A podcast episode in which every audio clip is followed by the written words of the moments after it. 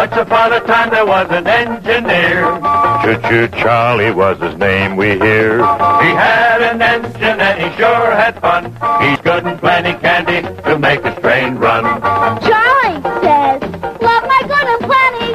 Charlie says, really rings the bell. Charlie says. This is Lee Habib, and this is Our American Stories. And it's time for our Wall Street Journal story of the day. And you were listening to the uh, Good and Plenty theme song. That was my favorite snack. My parents would give it to me at the end of the week when I'd been a good boy. And I loved that song, and I loved the soft Good and Plenty. I hated the hard ones. I hated the old ones. I loved the fresh ones. And, well, today's piece is from Heidi Mitchell. And by the way, we had a great segment with her on tickling last week. Go to ouramericannetwork.org and look up the tickling segment. It was fabulous. And well, she had the burning question column. And last week she was on with us about that tickling. This week, her latest piece of art: which foods make the best bedtime snack? And uh, for me, it was always good and plenty. Uh, that's what I love to eat right before I went to bed. It's what I love to eat any time of the day, frankly. Heidi, is this really a burning question? That's what we want to know. well, my burning question is: Is licorice genetically loved or disloved? Because Hmm. I don't, I could never eat those good and plenties. But yes, my my late night snack is ice cream, as I'm sure many Americans are. Oh, you still good doing one. good and plenties? That's a good. Oh, I still. I, I yes, my wife. I have a stash all over the house. Anytime is good. Anytime is good. It's just my. You know, Ronald Reagan, as you know, it was jelly beans all the time. He had them everywhere near him.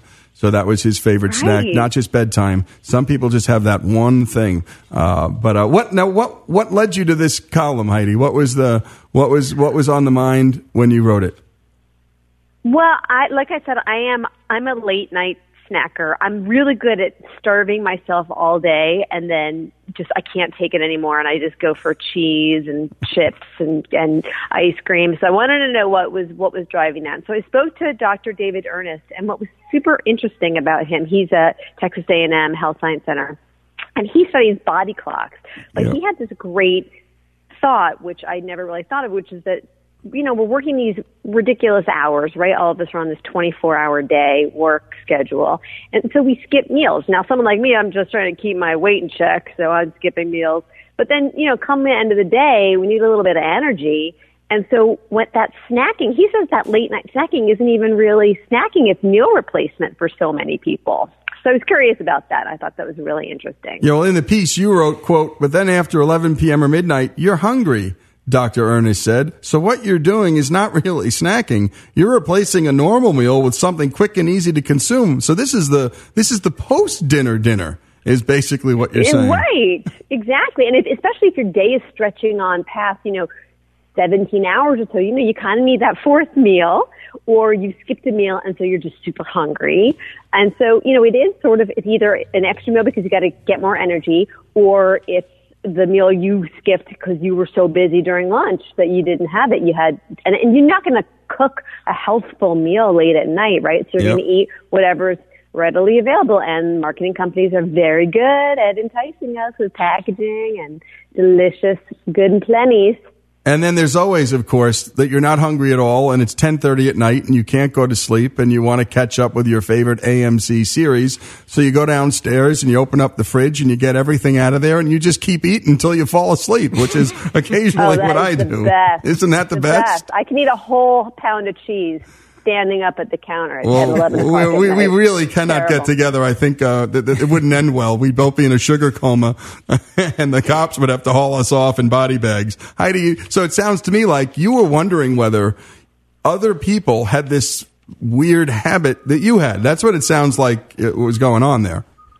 Yes, I think that was the impetus for this week. I we'll think see how so. next week goes. I think so too. But So yeah, why? Did, so what's interesting is that, that that craving for you know high protein, high fat food late at night.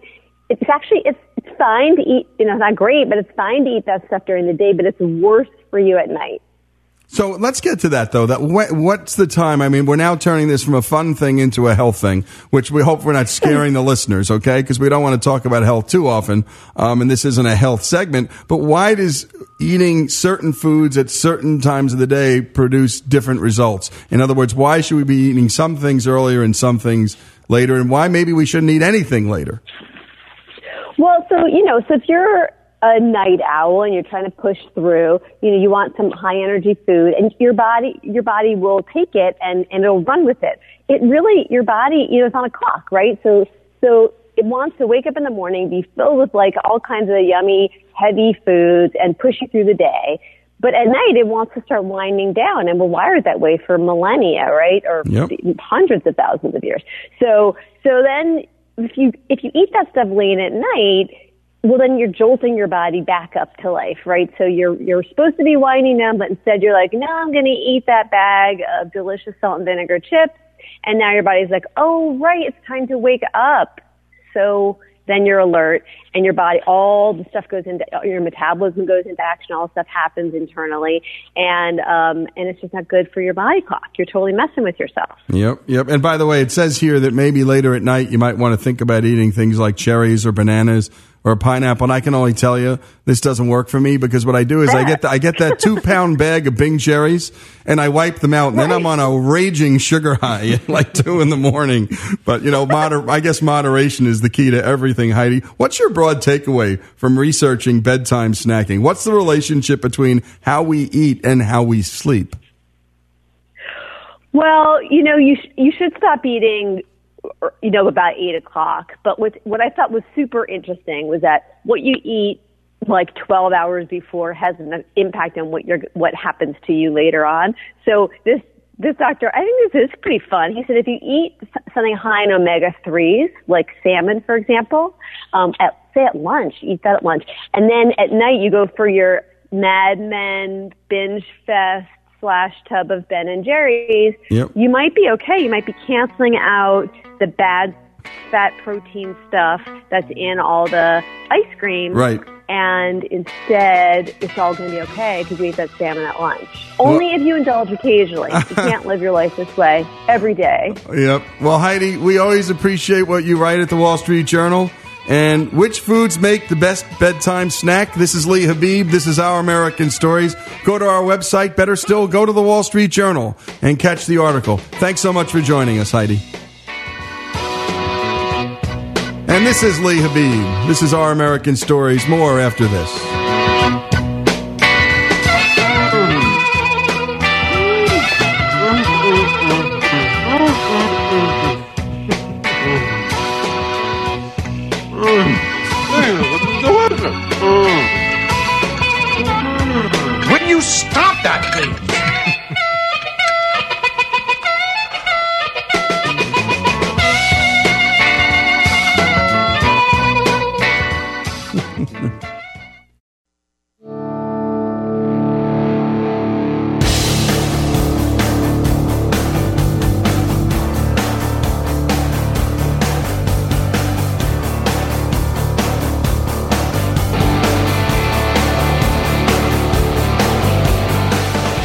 Is Lee Habib, and this is Our American Stories. And it's time for our American Dreamers series, sponsored as always by the great folks at Job Creators Network, fighting hard for public policies that help small businesses turn into big ones. And today, our own Alex Cortez brings the story of someone not too far away from our studio here in Oxford, Mississippi, in a small town of 11,000 people called West Point. Throughout almost all of human history, our lives looked like this. People spend a lot of their time, half their time maybe, getting food for the family, and then over time, with mechanization and all that, it just became less and less. And as they say, time is money. And thankfully for us, food today is more of a function of money than time. It's less than 10% if you're fortunate enough to be an American living today. Thanks to mechanization, the invention of machines that this gentleman, George Bryan, mentioned. Thanks to the specialization in careers, so we all don't have to have the same one job of getting food. Thanks to the world getting smaller and faster through technology, and thanks to the march of economic freedom in the world, that's enabled all of this. But that doesn't mean these changes were easy. The paternal side of our family came from Ireland and into North Carolina down through Georgia and into Alabama in the early 1800s. My grandfather He came up here in 1890 and worked in the grocery business, and then he started a meat market here in 1908, uh, Bryan's Meat Market, and and he and his wife had five sons. My father was one of them. He worked in the meat market, but the meat market closed in 34, and my grandfather passed away. Only two of them, my father and uncle, they were out selling cattle and shipping them to Memphis, and they weren't making any money. They would buy two or three cattle and load them up, and take them all the way up to Memphis, you know, no, no telling what kind of roads. And when they got up there and got back, my dad said, "We lost money," you know. And so that's when they decided in probably late 35 to start the meat company here. A pork processing company called Bryan Foods. It was a fairly complicated business because there was so many moving parts. You know, we were sort of a disassembly line. I used to say, you know, cars assemble cars. We disassembled the pork when you're taking a a hog. You slaughter the hog and then you chill it and then you disassemble it and you get the different parts and you either sell them fresh or you further process them or you make hot dogs out of certain, you know, a hot dog's a good made product. I mean, people say, well, I don't know what's in a hot dog. Well, an all beef hot dog or a beef and pork hot dog and beef pork chicken is a good hot dog. It's great. It's got a lot of protein. You know, you got bacon and hams and uh, I still eat a lot of ham today. I love ham. It's my favorite meat protein. I eat it every day. I don't eat bacon every day. I like bacon, but I like ham better. It's just a little leaner. But they used to say in the meat industry, we use everything but the squeal. You know, we try to figure out how to use the squeal. But we did. We we had to, and you know, use the feet and the ears and the the ears you can make different products out of. They make dog, you know, they dry them and make dog treats out of them. And the feet, they pickle the feet and eat the meat out of the. So there, there was something to do with all parts of the animal. We made most every product that could be made, and then we did a lot of canning. We canned a lot for the Army in the 40s during World War II. We made stews and chilies and tamales and sausages. And when we became federal inspected, we could ship across state lines. We were the first federal inspected meat plant in Mississippi. And so we started shipping to Alabama and Tennessee and different states. We used to ship a lot of sausage overseas to school lunch programs in Puerto Rico. That was a big deal when we got an order to to make big number 10 can for the school lunch program in Puerto Rico. I mean, that was a big deal. We People liked it because a lot of people got to work, some overtime, you know, making, making all that product. So it was a fascinating business to learn where all that went. And I can remember, you know, after three or four years, I woke up one morning and said, I, I got it. I know where it all goes and I know what it's all worth. And I didn't have to think about it anymore. I had learned it. I worked here as a kid, you know, putting the keys in an envelope when you open the Vienna cans. We were the largest Vienna sausage makers in the country throughout the 50s, 60s, 70s. You know, we made a lot of Vienna sausage here. Vienna sausage is just a certain kind of sausage that goes in a can. It's the small cans, four ounce cans. It has, I think it's seven links in it and it's packed in water, and you eat it with crackers and cheese, and it was sort of a staple item in those days, you know. And then in the early days, there was a, a key that you had to unlock the top of the can, and so we had to put keys in the boxes so people could unlock the can. They didn't have the pull top in the early years, so we had to count so many keys in an envelope. When I was 10 or 12 years old, that was my first job. My cousin and I, we did it, and uh, I think it was 24 cans per case, so we had to try to get 24 or 5 keys in there. And occasionally we'd get a letter and say, there were only 22 keys in the.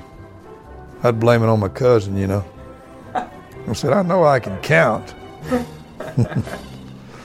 and, you know, you kind of learn the business from the ground up. I always believed in that anybody starting out in business, and I tell our grandchildren, you know, learn everything you can about the business, what it is, what makes it go, and then how can you add value to that business. People don't want you if you can't add value. You know, you can go go to work and say I'm working at so and so, but if you're not adding value and improving the business performance, they don't really need you there.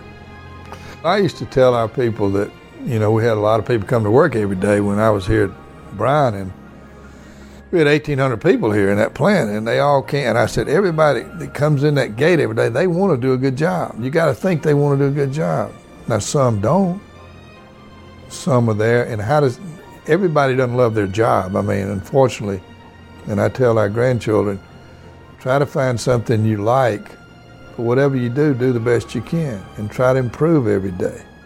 You go to work and you try to make some contribution that improves that business and improves your life and other people around you. So I've kind of always had that attitude. If I'm going to get up in the morning and go somewhere and do something, try to do it better. You know. And my brother became president here. And I started working full time in 65 or 6 at the plant. I started out in manufacturing. And I worked in all different departments learning the manufacturing part of the business. And then we merged in 68 with Sara Lee. And we didn't really have titles until we merged, and then they gave us a title. I was production manager, and I did that for probably six years, and then I got into sales and marketing in the early 70s. And, and then in 74, my brother left to go to Chicago. They called and asked him if he would come run the business. And he was my mentor. He was a brilliant, still is a brilliant businessman. He asked me to take over the plant here and be president. I told him I didn't want to do it. I said, I'm not old enough, I'm not experienced enough. It was about 29, 28 or 29. I actually tried to get him to promote somebody else to the job. I said, promote him and I will work with him. He said, no. How often do you hear that one? Someone rejecting power when offered it. Well, we grew up in a small town, and it's a lot different when you, you know, you don't, you have humility. You, you know, it's just something that my mother taught us and my father. You know that that you you need humility to to get along with people and work with people. So we never we never thought we were any different than anybody else. You just don't do that. And when we come back, more of the story of George Bryan, his life story. And again, we tell every kind of business story here on this show. We've told Fred Smith's, the chairman and founder of FedEx, Bernie Marcus's, the founder of Home Depot, Henry Ford, and so many others. When we come back, George Bryan's story here on Our American Stories. To hear more stories like this, go to ouramericannetwork.org and sign up for our weekly newsletter, where we'll send you our best stories every week.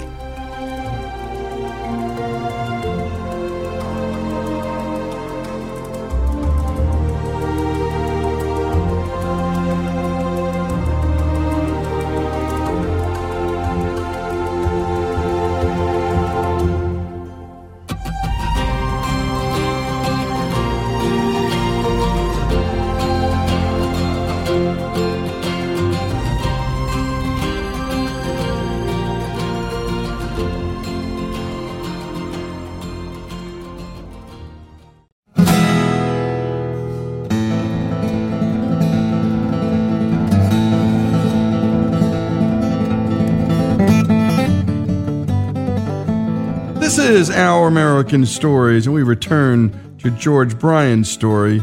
His family's pork business, Bryan Foods, had just merged with Sara Lee.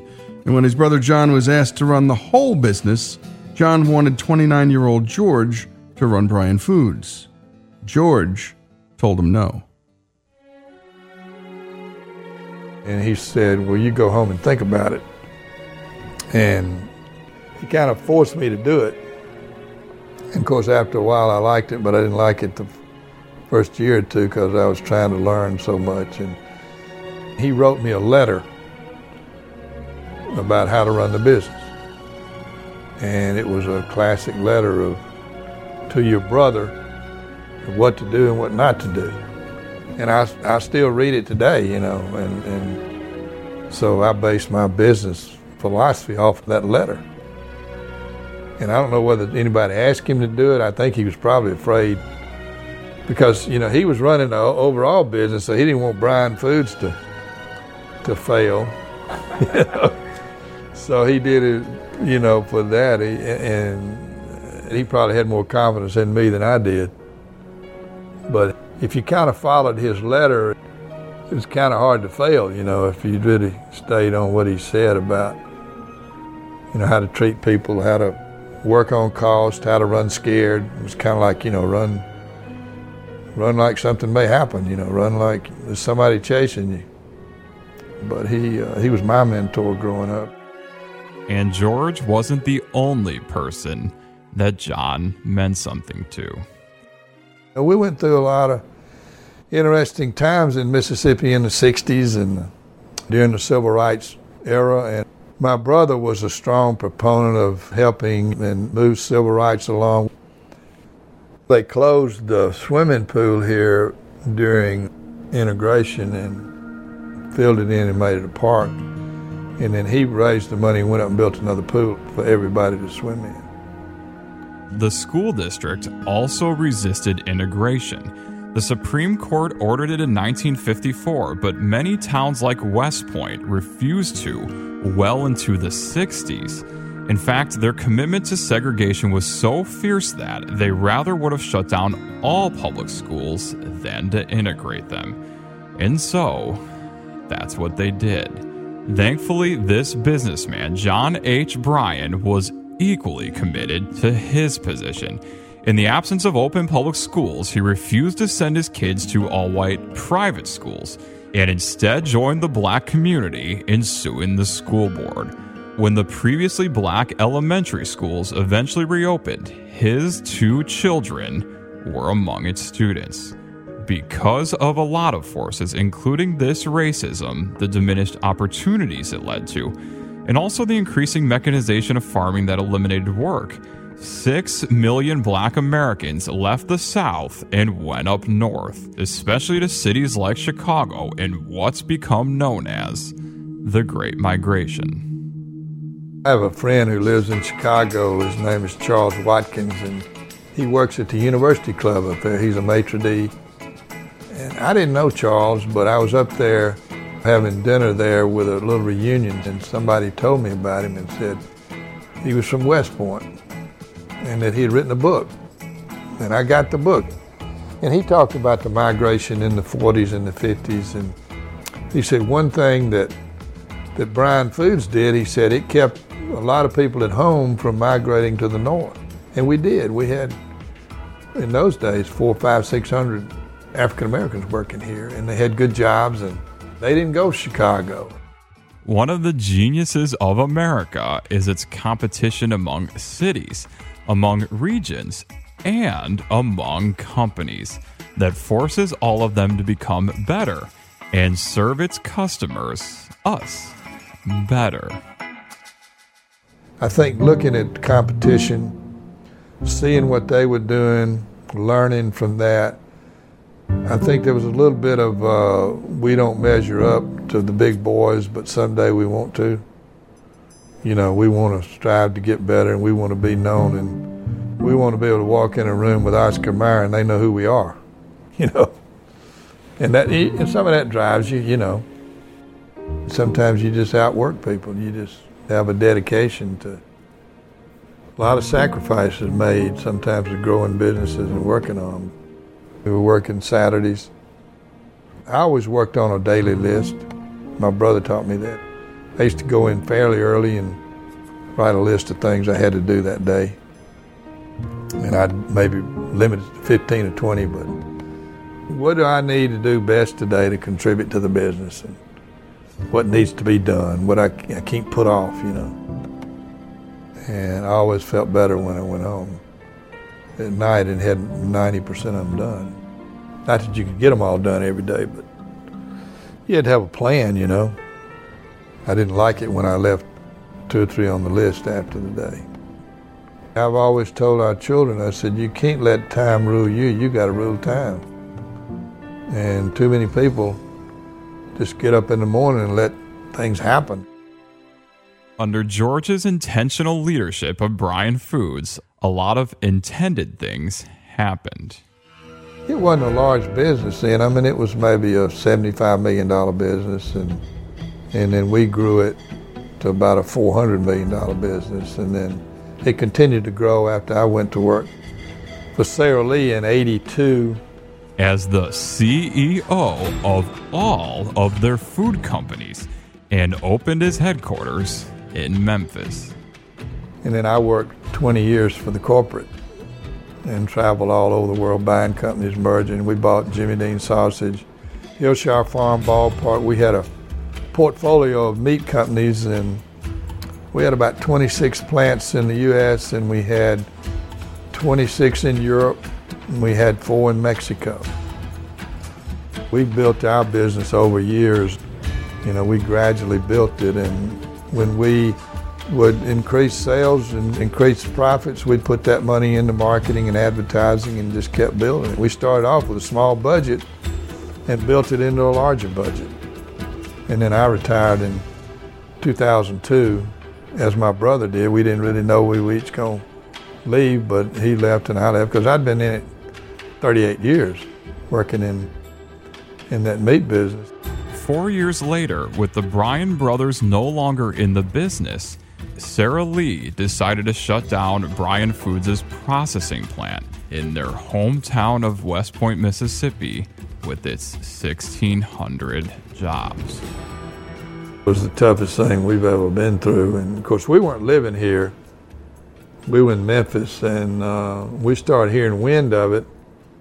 And people t- tell me, they said, they're doing things down here, and it looks like they may close the plant and so the mayor was my brother in law, and I called him and I said, Y'all need to, you know, I don't know the people running Sara Lee anymore. My brother didn't know them. It had changed, and we didn't know them. And, and I said, I didn't understand. I said, Why can't they keep some of the plant open and keep it going? Because it's going to be devastating to the West Point world. And with that many people here, and they're families and generations of their families had depended on this plant for a living. And they just whack it off. I didn't understand it. And so we, we met with them and tried to buy the plant. Even though George and John were retired, they cared for their former employees and hometown so much that they felt compelled to try to keep it alive. Most businesses think a lot more of the people that work for them than you give us credit for. and, and I don't like that. I don't like thinking that everybody's a, if you're a capitalist, there's something wrong. That's not right. And, and there's a lot more stories the other way of what businesses do. And businesses don't run without good employees. They don't run without good employee relations. There's some bad stories too. I mean, I know that. But you can't take the bad stories and make them all stories. And you don't hear that story much in the media, folks. A retired CEO concerned about the closing of a plant in his old hometown. And that, of course, is West Point, Mississippi. When we come back, we'll find out what happened to that plant and what happened to that town. George Bryan's story, West Point, Mississippi's story, here on Our American Stories.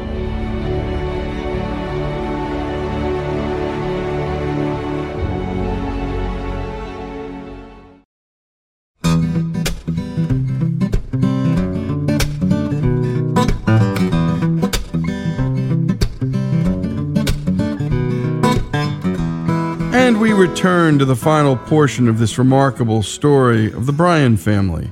George Bryan is retired from Sara Lee when the company tries to shut down the processing plant his family had built in their hometown of West Point, Mississippi.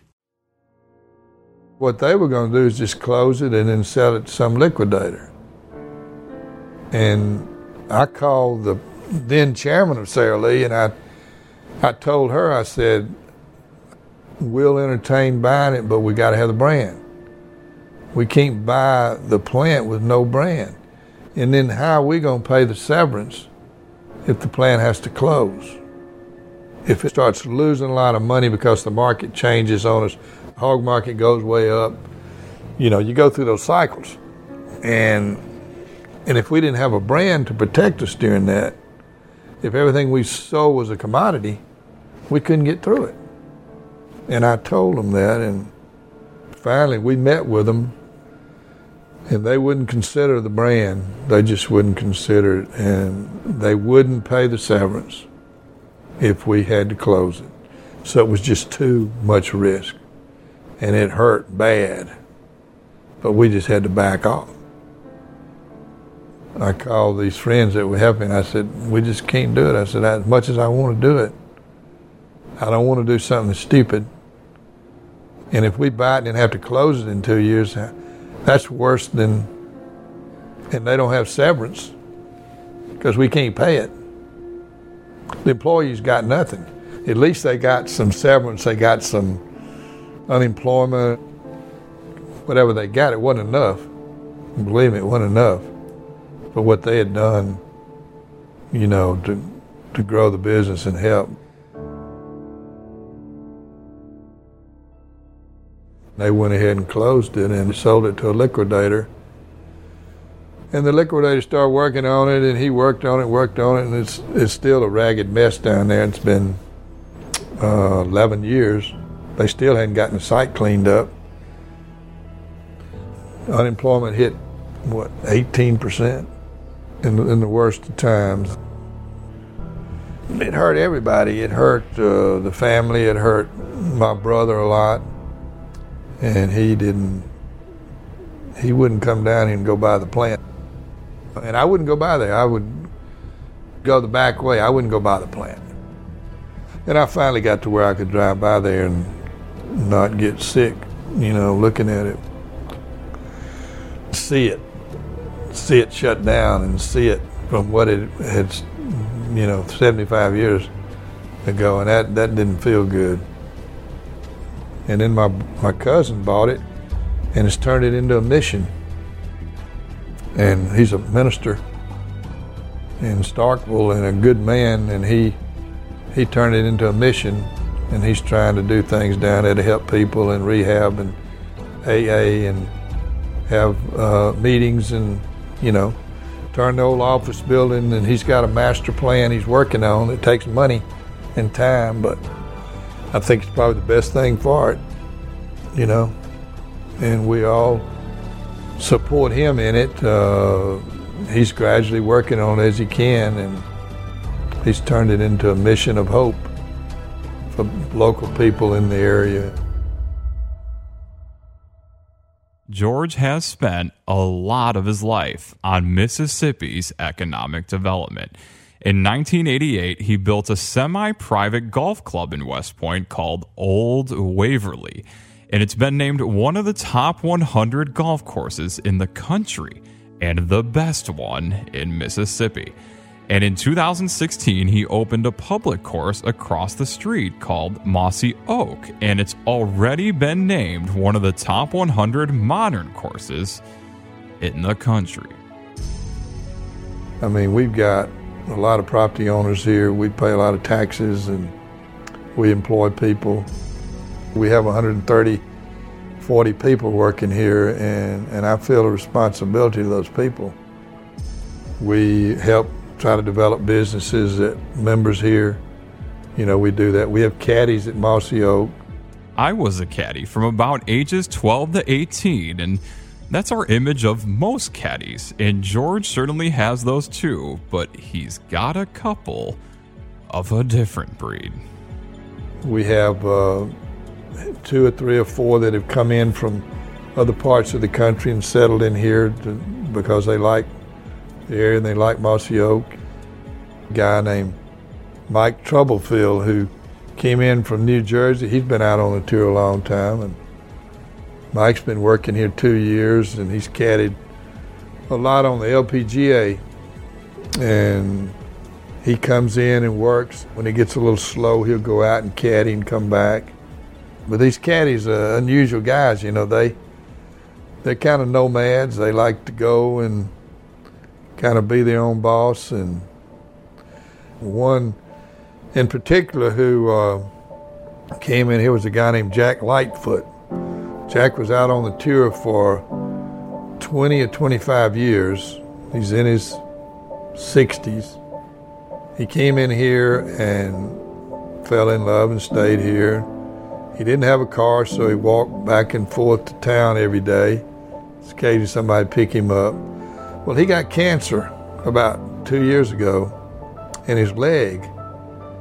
And we helped him get it fixed and all, and he kept catting, and all of a sudden he got another form of cancer. But sad story, he passed away earlier in the year, and he told me, he said, I, I went to see him when he was in hospice, and I said, Jack, is there anything I can do for you? And he said, I just want to be out there at Mossy Oak where I can see everybody. So we uh, built a little monument to him on the in the middle of the golf course, which where he can see everything out there.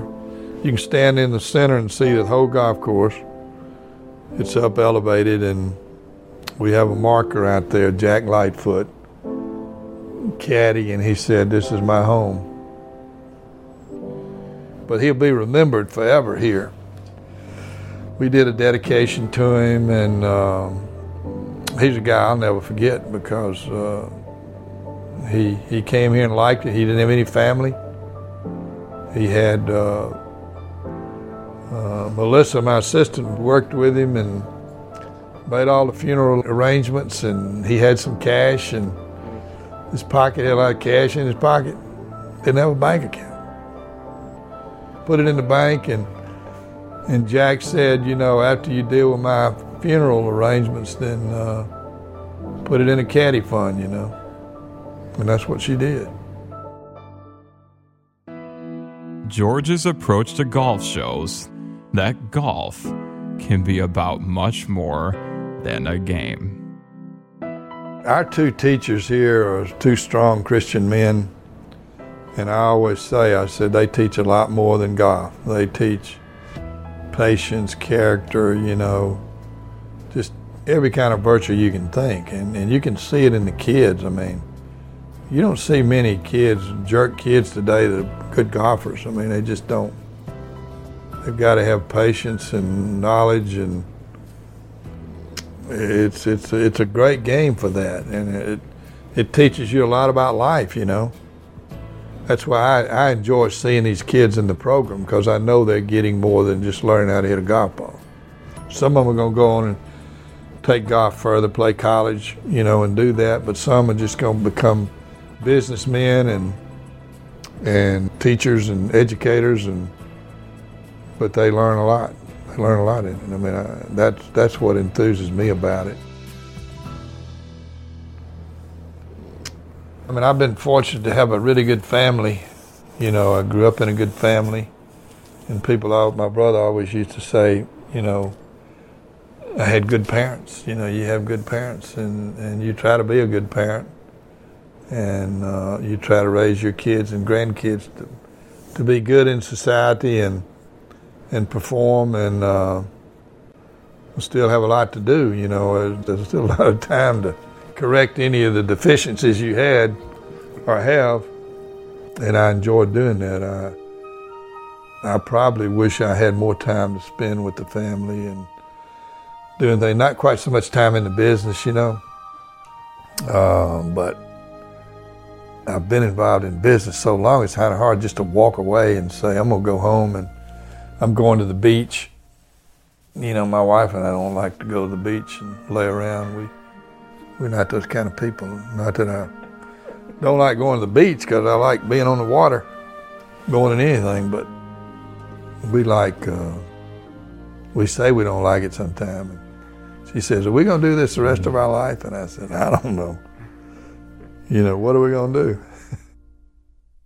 and what a voice and what a matter of factness about him. And so many men of his generation, my dad, the idea of retirement was just like, What? What am I going to do? I'm going to just do nothing. Uh, work was their lives, and work is good. And so many young people, and actually, so many middle aged people, don't know that work is a virtue, hard work is a virtue, earning value to a company, to a community is a virtue. And boy, the pain of this guy listening and hearing about the plant that his family built closed, you could hear the pain still. Not even wanting to drive by it. The loss and all that pain to all those families. By the way, that's how vital business is to communities and why we have to defend them. Our American Dreamers segment, as always, brought to us by the folks at Job Creators Network. George Bryan's story, Bryan Foods' story, and a sad part of West Point, Mississippi's story. Good news about West Point. They've had tr- tremendous economic development teams there. The jobs are back. The economy's humming. This is Lee Habib. All of these stories here on Our American Stories.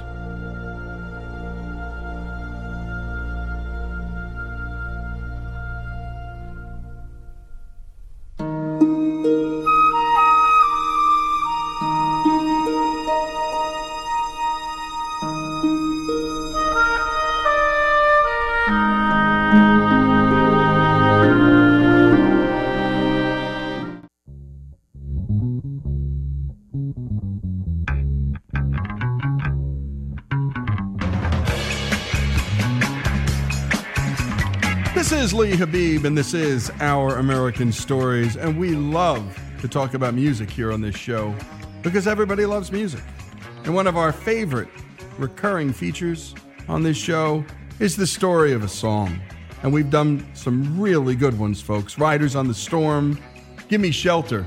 You're going to hear about how some vocal tracks got recorded on that song, and you will realize some things that you never really knew before about why that song's great. House of the Rising Sun, my goodness, Jesse did just a great job on that one. Another brick in the wall. You hear how that song got made and one change in the studio that made that song the hit song it became. All of it on ouramericannetwork.org. You can go and click the topics button and there it'll be story of a song and by the way sign up for our newsletter while you're on ouramericannetwork.org we'll send you our five best stories once a week every week and now it's time for our story of the song for today and our own hillsdale intern monty montgomery who is a freak. I've never seen somebody know so much about so much about music than a young man named monty.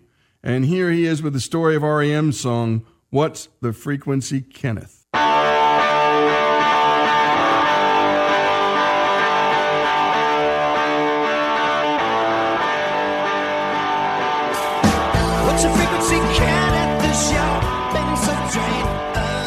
far as most people know, or are concerned, REM's 1994 hit song What's the Frequency Kenneth off their album Monster is just another alternative rock throwback of a time gone by.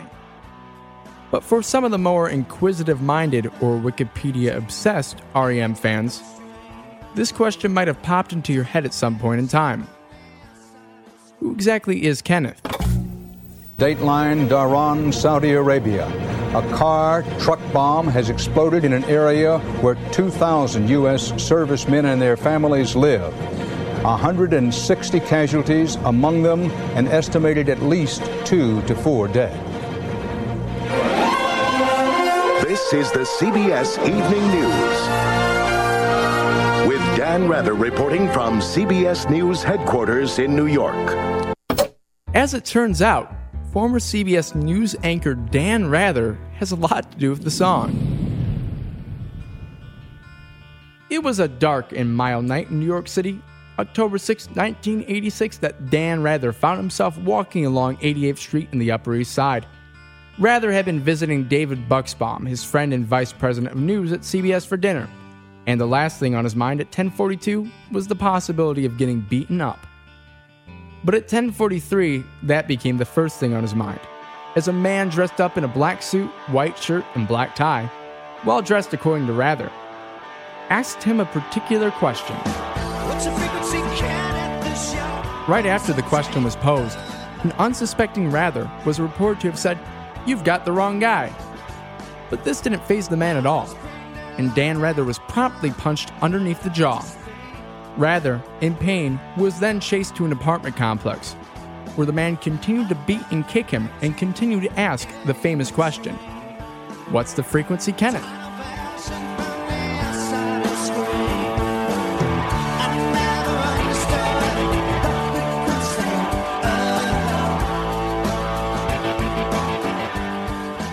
Fast forward to 1993. World famous rock band REM is in the process of writing material for their upcoming album Monster, a release that would find Dan Rather's unfortunate assault as the centerpiece for the lead single. Here's Michael Stipe and Dan Rather discussing the famous song. Let's talk about what's the frequency, Kenneth. Let's talk about that, Dan.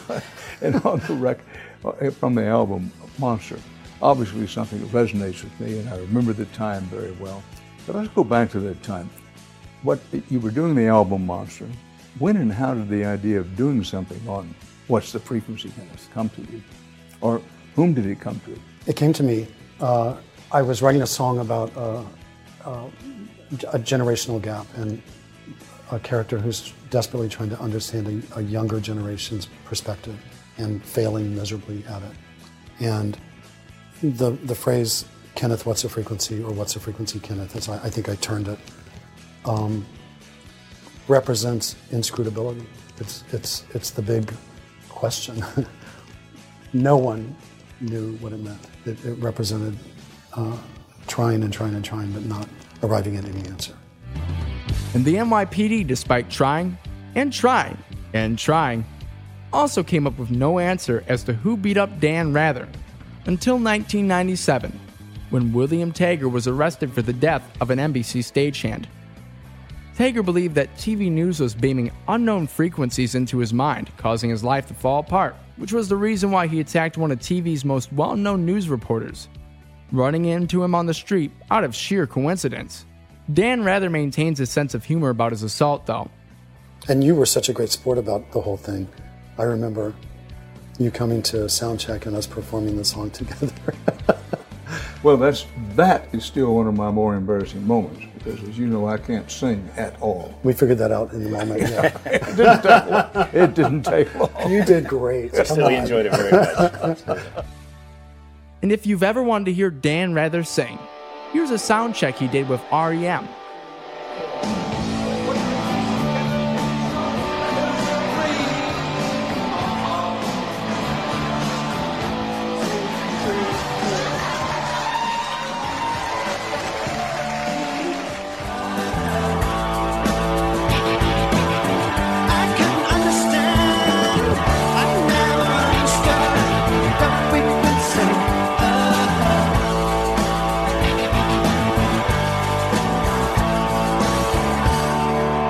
And what a story. Uh, you know, Dan Rather's lucky. This guy, a little further down the road, would have planned to kill Dan Rather. Uh, what a nut, and what a story, and what a way to turn something crazy into something beautiful. Great song, great record, great artists that REM were and are, and a great work by Monty, our Hillsdale intern, and Hillsdale College is the proud sponsor of all of our This Days and Histories. And we're lucky to have him and all the folks from Hillsdale and their support. And by the way, if you love what we do, sign up for our newsletter. Go to ouramericannetwork.org and we'll send you, if you sign up, five of our best stories each week. They'll be transcribed, they'll be in audio form every week. We promise you our five best.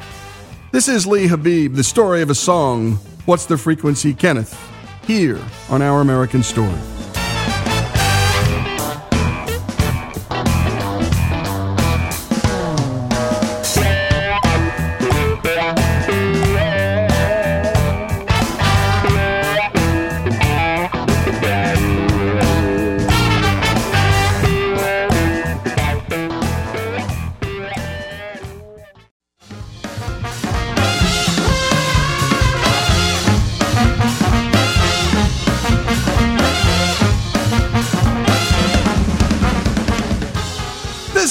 Our American Stories, and we tell stories of every kind here, and we love hitting the road and visiting cities across America. We're going to do reports from cities big and small regularly here. And by the way, if you got a story about your city and your town, well, drop us a note at ouramericannetwork.org. We'll get there. If the story is interesting enough, and my goodness, I'm sure that you got an interesting story about almost every place you live in this great country. Well, today it's the story of a city called New Orleans, and it has over 10 million visitors per year with a local population hovering around 400,000. Our producer, Jesse Edwards, hit the streets.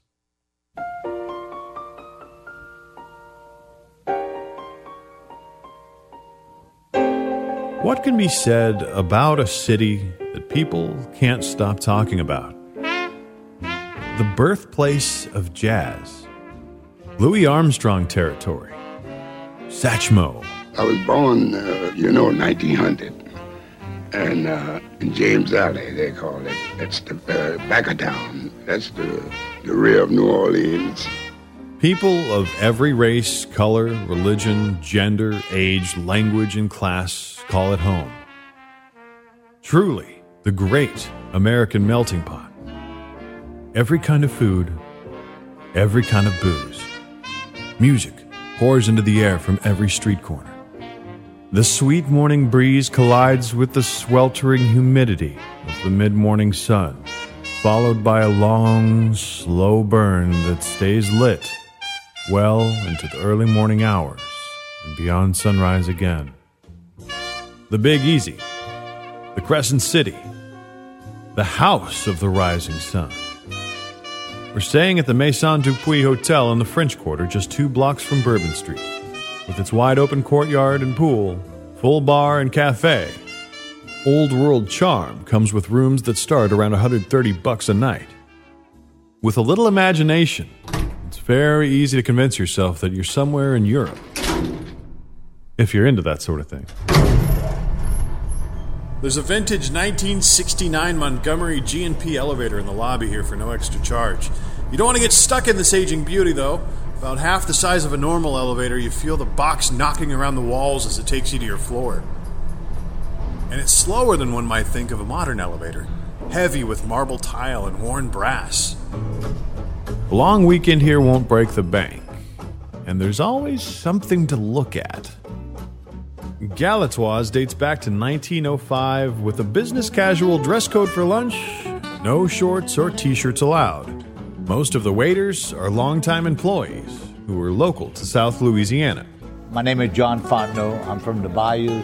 I've been here at Galatoire since 1967. And I left a couple of times to go back to college to try to finish college. But I'm still here because I like people. And whether they like me or not, I still like them, you know? I tell them a few jokes here and there, things like that. But I, I finished school, but I still rather be a waiter eh, because I, I like to talk to people, you know? Eh, I try to talk to myself, but it don't work. Uh, you gotta, and I spoke French before English, born and raised here, so that's why I got an accent. I try, you know, sometimes you get tired of talking, the accent comes worse. It gets worse. John's been working here as a waiter for over 50 years, and you can hear how much he enjoys it in his voice. Galatoire's is, uh, to describe Galatoire's, it's like an oasis. I call it an oasis. They got to come here, they got to eat, especially Friday. They come every day, but Friday's like they, they, they fight to get in here. And I don't know, you know, other than that, it's, they all meet each other. It's a local restaurant. So they all meet each other and they all have a good time. It's like uh, like going to kind of like um, like going to church. You meet all your friends, and it's uh, I guess that's about the best description I, I got. And they they don't drink too much. They drink a little bit. They eat good. The food is great, and uh, it's always consistent. We have fresh. If we don't have it, it's because it's not fresh like soft shell crab, still playing the piano. That's the only time we eat it with a little crab on top and a little touch of meuniere, you know, things like that. What makes Galatoire so good, it's not just the food, but it's the local people. Man, we got a lot of local people come here. If it wouldn't be for local people, we'd have to close up. The pe- local people love us. And well, now we like the tourists too and all that, but the local people, like, I very seldom wait on tourists. I, I mostly uh, local people I wait on. Some of them I don't recognize because they, they grow up so quick, but they know me, you know, because I wait on their dad, their grandpa, grandma. It kind of makes you feel good. I feel like I'm related to them, you know. It's hard to describe that, but once you get a relation with them, they come in, I know what just about what they're to eat. Now, that's pretty good. Well, you remember what they're to eat. like shrimp remoulade or crab meat maison? Or better yet, half and half, a little shrimp and a little crab meat you know, that kind of different appetizer. And I bring them a little bread. And then for the main course, red fish, I tell them all the time, red fish, lemon fish, drum, pompano, that's all fish.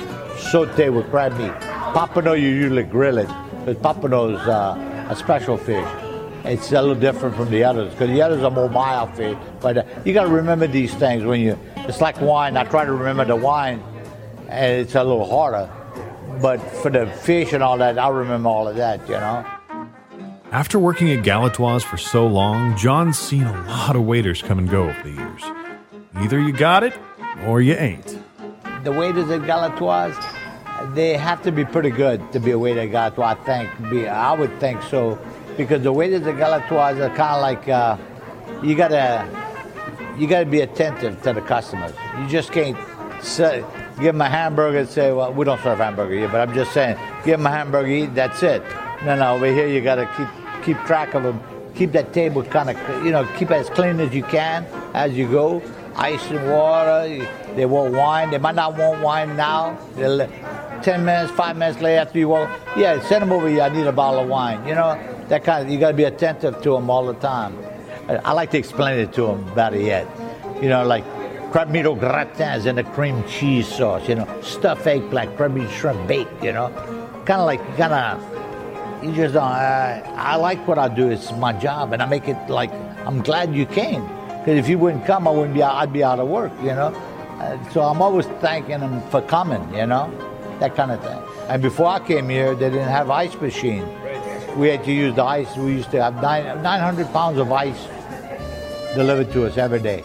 Louisiana is the only place in the United States, other than a small strip of our border with Canada, where French or French Creole is spoken as a first language. 6 to 10% of the population. They speak French here because in 1682, a French explorer claimed Louisiana for France. 80 years later, France gave Louisiana to Spain. For 40 years, New Orleans was a Spanish city. It burned to the ground twice and was rebuilt before it was ever considered American. In 1803, France takes back possession and sells it to the United States just 20 days later in the Louisiana Purchase. Three years after the 19th century began, the Louisiana Delta, a large swampy wilderness abounding in game, was purchased by the United States from France. At first, the Americans sought only the Delta area to allow a free exit from the Mississippi Valley through the port of New Orleans. But the purchase was enlarged to include a vast fertile land reaching from the Gulf of Mexico to the Canadian border as far west as the Rockies, over a million square miles for the price of only $15 million, about four cents an acre. It was the foresight of men like the third President of the United States, Thomas Jefferson, who saw in this great territory the future of America. Mississippi, and on the shores of these great lakes, inland commerce from the North Atlantic to the Gulf.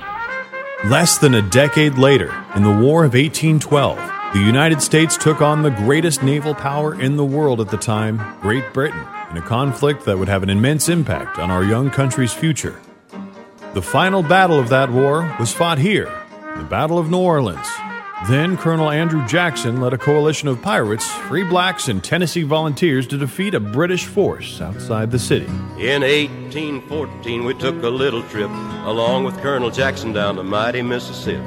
Took a little bacon and we took a little beans. Fought the bloody British in the town of New Orleans. We fired our guns and the British kept a coming. Wasn't as many as there was a while ago. We fired once more and they began to running down the Mississippi to the Gulf of Mexico. Well, we looked down the river and we seen the British come, and they must have been a hundred of 'em beating on the drum. Stepped so high and they began to sing. We stood beside the cotton bales and didn't say a thing. We fired our guns and the British kept a coming, but they wasn't as many as it was a while ago. Fired once more and they began to running on down the Mississippi to the Gulf of Mexico. When we return, the story of New Orleans continues on Our American Stories. Rabbit couldn't go. They run so fast that the hounds couldn't catch him Down the Mississippi to the Gulf of Mexico. Well, we fired our cannon till the barrel melted down. Then we grabbed an alligator and we fought another round. Filled his head with cannonball and powdered his behind. And when we touched the powder off, the gator lost his mind. We fired our guns and the British kept a coming. Wasn't as many as there was a while ago. Fired once more and they began to running down the Mississippi to the Gulf of Mexico. Yeah, they ran through the briars and they ran through the brambles and they fired through the places through the rabbit couldn't go.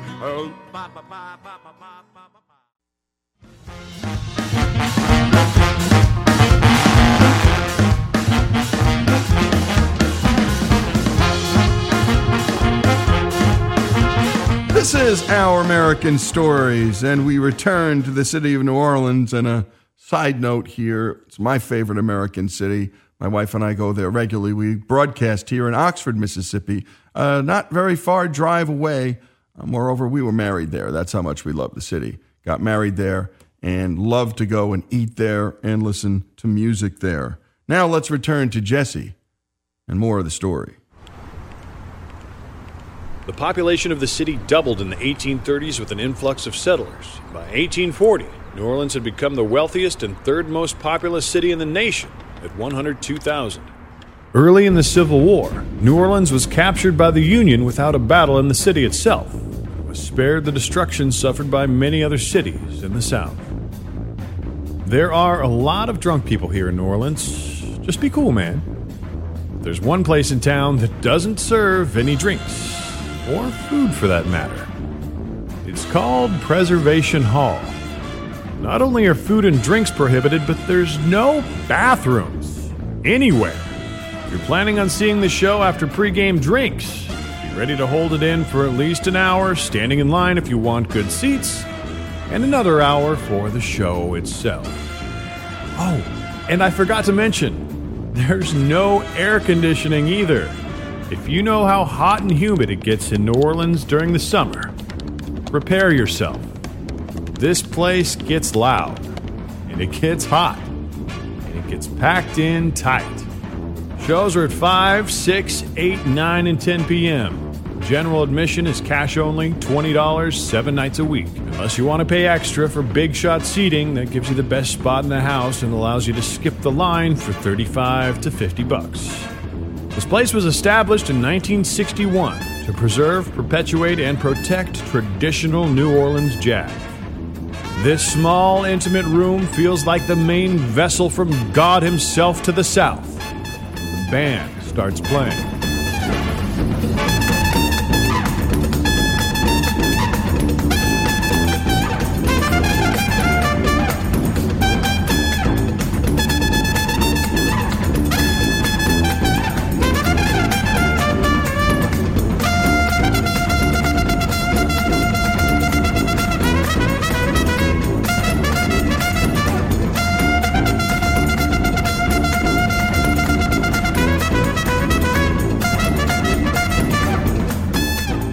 Operating as a music venue, a touring band, a record label, and a nonprofit organization, Preservation Hall continues their mission as a cornerstone of New Orleans music and culture. I'm Ben Jaffe, and I'm uh, the bass player, the upright bass, and the tuba player with the band. Ben Jaffe also runs this place. His parents were founding members. I, I look to, to the early jazz pioneers that are re- like responsible for this music. People like you know Jelly Roll Morton and Louis Armstrong and Freddie Keppard. These musicians that uh, were creating something new at that time, uh, part of the tradition that we're a part of and come come out of, and the responsibility we have to keep that tradition alive and relevant and new while still having you know a foot in the past and you know kind of looking towards the the future. Since its opening day in 1961, millions of people have walked through this hall, including presidents, prime ministers, movie stars, and rock idols. Paul Newman and Steve McQueen have filmed scenes at the hall. Tom Waits called it sacred, hallowed ground. Louis Armstrong himself said of Preservation Hall, that's where you'll find all the greats. We so often hear him sing. Let's listen to the master from New Orleans speak. I played in a symphony orchestra in 1925 for Silent Pictures, and we played everything you hear these big orchestras playing. Right there on, in, in the Vendome Theater in Chicago. And we changed programs twice a week with movies, and we play a overture. Then we go into the jazz. Quite naturally, that's how I got in there. But still, in all of the experience I had by being there, waiting for myself to come in with the jazz chorus or whatever it is. But we play an overture first, and there's the experience right there. William Tell was nothing after I was there two weeks. Understand? Because I was interested in my horn and everything went with it, and, uh, it wasn't much different. The divisions of the, the measures and all that that we did in the funeral marches, three four time, four four time, twelve eight time, the same. So everything's been done before, nothing new. But I listen to the best of music, which is just plain music. The worst thing the public and especially musicians, they ruin music. Musicians trying to play for them. So they can say, man, you out of this world. And they ain't even paid for to get in the damn concert or the hall. If you'd gone and pleased them people that appreciate like Wonderful World, that's just a tame uh, tune to your hip, if you call a hip musician. And ask them to play it, you don't have the tone to play it. Still in all, if you don't blow your brains out, that's what ruined a lot of musicians through the years. And ruined music. Trying to please the other musician that he can't play nothing himself. You bet your life. I like lost my lip trying to please these cats standing there with their arms folded. Mm-hmm. What? What can you play? There's 10 billion trumpet players. Name one that you think's a creator. And if you name one, I'll kiss your pocketbook. Jazz and New Orleans go hand in hand. People love it down here. One infamous citizen of the city liked jazz oh, a little too much. He's known as the Axeman of New Orleans. As the killer's name implies, the victims were usually attacked with an axe. He killed six and injured 12, but the Axeman was never caught or identified. His crime spree stopped as mysteriously as it had started. On March 13th of 1919, a letter from the Axeman was published in newspapers saying that he would kill again, but would spare the occupants of any place where a jazz band was playing. Now, to be exact, at 12:15 earthly time, of course, on Tuesday next, I'm going to pass over New Orleans. In my infinite mercy, I am going to make a little proposition to you people. Here it is. I am very fond of jazz music, and I swear by all the devils in the nether regions that every person shall be spared in whose home a jazz band is in full swing at the time I have mentioned. if everyone has a jazz band going, well, so much the better for your people. One thing is certain, and that is that some of your people who do not jazz it up on Tuesday night, if there be any, will get my axe. That night, all of New Orleans dance halls were filled to capacity with jazz parties at hundreds of houses around town. The horror then came to an abrupt end, and no one would ever learn the identity of the Axeman. The story of New Orleans continues when we return here on Our American Stories. To hear everything that we do on Our American Stories, visit us online at OurAmericanNetwork.org. If you ever get down New Orleans way, you might steer clear on St. Joseph's Day. The graveyard bones make a rattling sound. The dead get up and start walking around.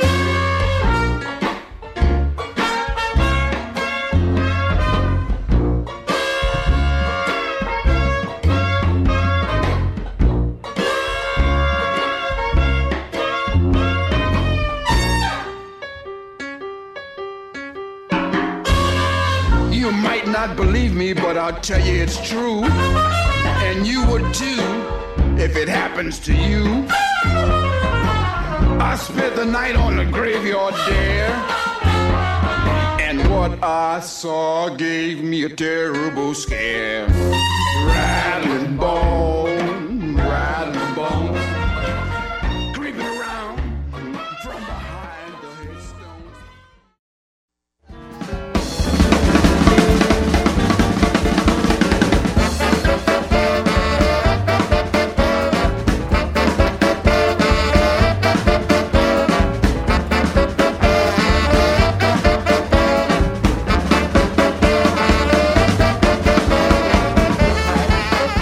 This is Our American Stories, and we conclude with our adventure into the deep streets of New Orleans with our producer, Jesse. The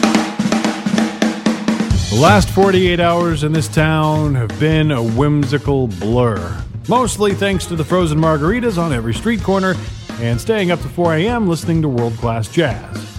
One of the more popular bars in the French Quarter is Pat O'Brien's.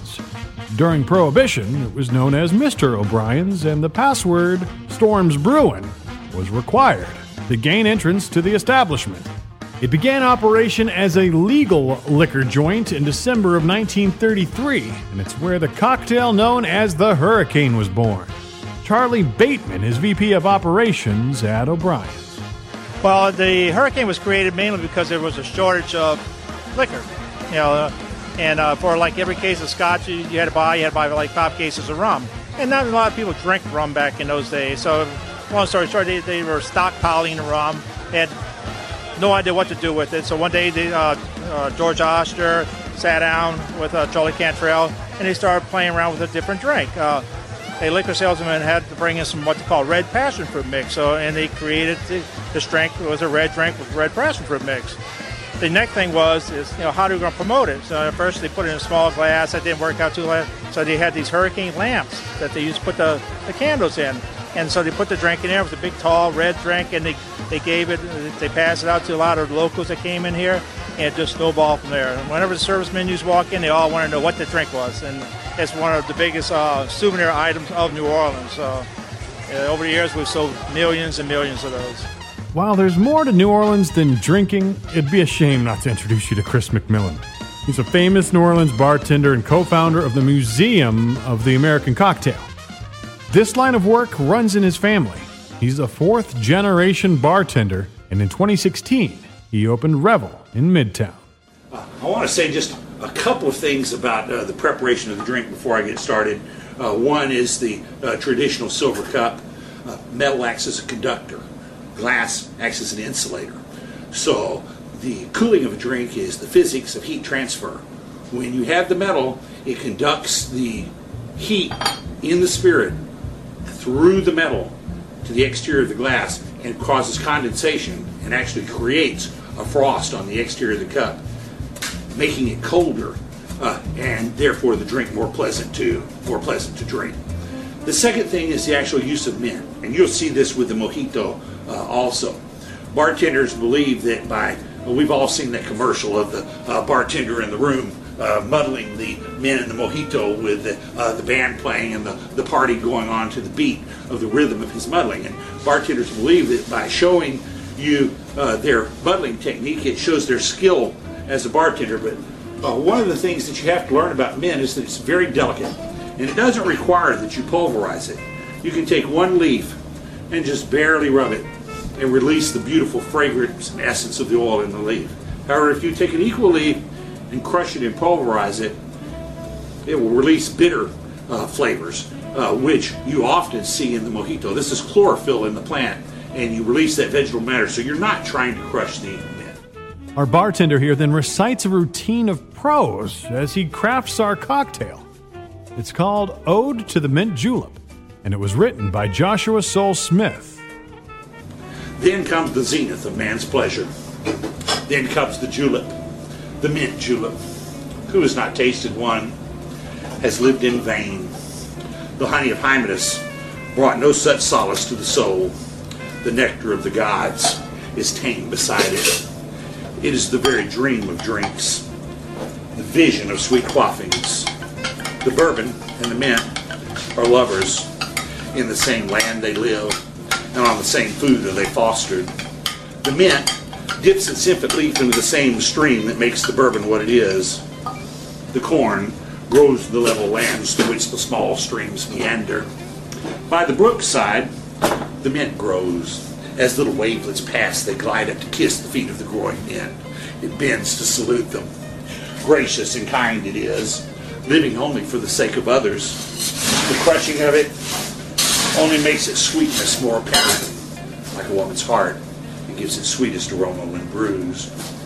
Among the first to greet the spring, it comes.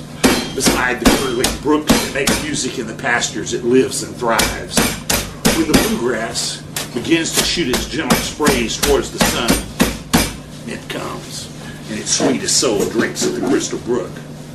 It is virgin then, but soon it must be married to old Bourbon. His great heart, his warmth of temperament, and that affinity which no one understands demand the wedding. How shall it be? Take from the cold spring some water pure as angels are, and mix it with sugar till it seems like oil. Then take a glass and crush your mint within it with a spoon. Crush it around the borders of the glass and leave no place untouched. Then throw the mint away. It is a sacrifice.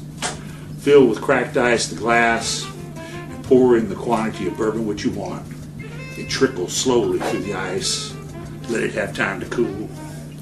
Then pour your sugared water over it. No spoon is needed, no stirring allowed. Then place sprigs of mint around the brim so that the one who drinks may find a taste and an odor at one draught. When it is made, sip it slowly. August suns are shining. The breath of the south wind is upon you. It is fragrant, cold, and sweet. It is seductive. No maiden's kiss is tenderer or more refreshing. No maiden's touch could be more passionate. Sip it and dream. You cannot dream amiss. Sip it and dream. It is a dream itself. No other land gives such sweet solace for your cares. No other liquor soothes you so in melancholy days. Sip it and say, there is no solace for the soul, no tonic for the body, like old bourbon whiskey. Needless to say, I had my fill of bourbon that night. But somehow I managed to avoid the dreaded hangover. A walk in the early morning sunlight around Jackson Square is a great way to get some pictures of the local architecture without getting a bunch of tourists in the shot, and it's a great chance at some fresh air. It's actually the best time to walk the French Quarter, in my opinion. Bourbon Street is quiet, and the only other people out are going to work. Beware. Once you come here, part of you will never leave. As beautiful as she is haunting, and just as salty as she is sweet, this town has an undeniable magnetism that will draw you near forever. Some of it's the history, some the legend, the food, the drinks, that party atmosphere that doesn't quite sound like anywhere else. There's also an indiscernible quality about New Orleans that's perhaps best left to the poets. This is a love poem for New Orleans, written and performed by Nina Erickson. She's a floozy you fall in love with against your better judgment. She's fast and unfaithful, but you just don't care because she's so beautiful and so charming. And when you're in her arms, she talks you into doing things you'd never do anywhere else. You know she's not true and she doesn't love you, but her voice is jazz and her blood is zydeco. And when she sings the blues, you give in and hand over to her anything she asks. Her heart's in the quarter, though she gives no quarter herself. She's ruthless, and she'll take you for everything you're worth. In fact, you think nothing of it when she tells you to give her $10 for that $3 drink she just served you in a plastic cup so you can take it with you out into her streets where you trip over the cobblestones as you make your way back to the haunted room you've rented for the week. It must be the voodoo that leaves you so spellbound that you stand transfixed in the square in front of the cathedral and under the stony gaze of Jackson, wishing you could stay in her wicked arms just a few more nights. No, she's no good for you. But she stole your heart while she emptied your pockets. So you make up your mind it's no big deal. You'll let the Big Easy keep your money and your good sense and call it a fair trade. Because while your wallet is empty and your pride is laid low, your soul is as full as a steaming cup of coffee, served up at 4 a.m. at the Cafe du Monde, where you sit trying to sober up just enough to remember how to find your way back to that rented room with its ghost of a beautiful dark skinned girl that gave you such a fright your first few nights in town until you got used to her leaning over your bed to tuck you in tight each time you laid down. For our American stories in New Orleans, I'm Jesse Edwards.